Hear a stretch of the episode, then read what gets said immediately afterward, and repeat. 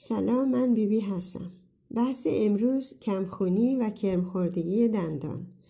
اگر آدم کمخونی و کرمخوردگی دندان داره نبایستی غذاهایی که حاوی فتین سیرا یا یک ماده فتین سیرا یه ماده اسیدی است که در هم بعضی مغزها و حبوبات و غلات و تعداد سبزیجات ریشه‌ای وجود داره که خود اون محصول را محافظت می‌کنه.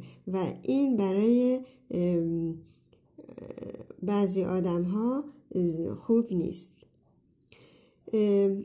مغزها و دانه ها و غلات و حبوبات با گذاشتن یک شب در آب و شستشوی کامل آنها مقدار زیادی از این ماده بیرون ریخته می شود و سبزیجات ریشه‌ای مانند یک نوع کلم که اسمش بریسل کل می باشه به اندازه یک گردو و اما سبز رنگ می باشه همچنین گل کلم در اثر جوشاندن از بین می رود. جو چاودار هم باید یک شب در آب گذاشت و یک قاشق سرکه سیب و آبش را دور ریخت. این دو و دیگه اون ماده اسیدی را دیگه نداره.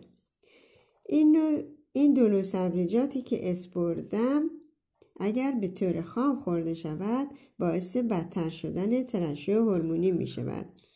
و حبوبات هم یک شب در آب گذاشتن و جوشاندن این ماده اسیدی دور ریخته می شود.